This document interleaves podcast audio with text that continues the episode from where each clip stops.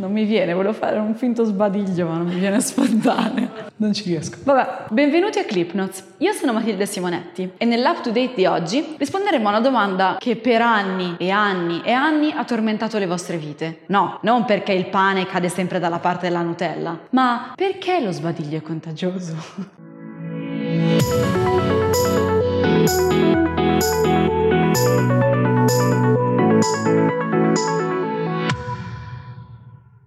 Mas partiamo dall'inizio. Che cos'è uno sbadiglio? Ci sono diverse teorie e nessuna riesce davvero a dare una risposta. Per molto tempo si è creduto che lo sbadiglio servisse ad aumentare l'ossigeno nei polmoni. Alcuni studi recentemente hanno dimostrato che invece lo sbadiglio riduce la quantità di ossigeno in entrata. Quello che sappiamo di per certo è che la quantità di sbadigli aumenta nei momenti di fame, di noia e di sonno. Una teoria interessante sostiene che lo sbadiglio fosse un modo per comunicare prima dell'avvento della parola parola. Immaginate un gruppo di nostri antenati che dovevano cacciare in branco. A un certo punto il capo era stanco e voleva dire agli altri basta, smettiamo. Non aveva però la parola per comunicare, quindi sbadigliava. Essendo lo sbadiglio così facile da capire e così contagioso, l'idea di andarsene si diffondeva velocemente nel gruppo e tornavano tutti insieme a casa. Ma arriviamo al clou. Perché lo sbadiglio è contagioso? Alla base di questo fenomeno potrebbero esserci neuroni specchio, neuroni che sono stati trovati nei primati, negli esseri umani e nei pesci. Sono neuroni molto particolari, non rispondono soltanto per le azioni compiute da noi, ma anche per le azioni compiute da qualcun altro. Sono stati scoperti oltretutto in un modo abbastanza buffo da un gruppo di studiosi italiani, tra cui Rizzolatti. Lo studio si faceva su una scimmia, questa scimmia aveva degli elettrodi impiantati nel capo che stavano misurando l'attività di alcuni neuroni. Uno dei ricercatori è entrato nello studio con in mano un gelato. La scimmia guarda il ricercatore col gelato e questi neuroni cominciano a sparare. Rizzolatti formula questa ipotesi che questi neuroni si attivino solo quando vediamo qualcun altro fare qualcosa. Quindi sono i neuroni alla base dell'empatia e dell'imitazione. Capite perché vengono ritenuti responsabili dello sbadiglio. Noi vediamo qualcuno sbadigliare, i nostri neuroni specchio sparano perché dicono quello sta facendo questa azione, visto che i neuroni specchio sono collegati anche a neuroni motori, noi rispondiamo, sbadigliamo allo stesso modo.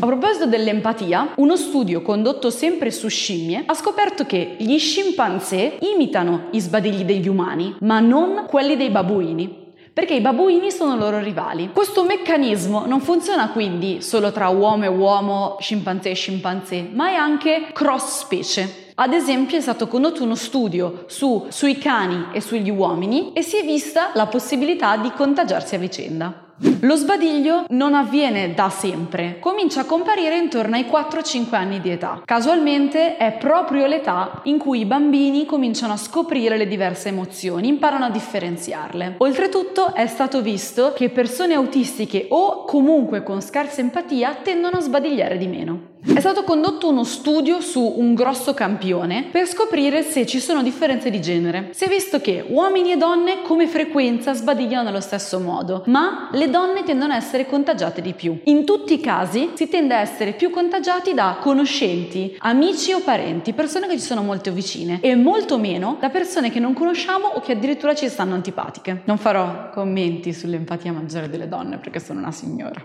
Uno psicologo dell'Università di New York, Andrew Gallup sostiene che lo sbadiglio serva a regolare la temperatura del cervello. Ha infatti visto che si sbadiglia di più d'inverno rispetto all'estate. Secondo lui, l'ingresso di aria fredda aiuta a regolare la temperatura del cervello. Ha fatto una serie di studi anche mettendo del ghiaccio sulla testa dei partecipanti e si è visto che coloro che avevano il ghiaccio sbadigliavano di meno. Lo sbadiglio può avere anche una funzione sociale. Ad esempio esiste una popolazione brasiliana, i Bacairi, in cui lo sbadiglio serve per mettere fine alle riunioni serali. Quando uno sbadiglia vuol dire che è il momento di andarsene. La puntata di oggi finisce qui. Spero di non avervi fatto sbadigliare troppo. Continuate a seguirci su tutti i social. Ciao ciao!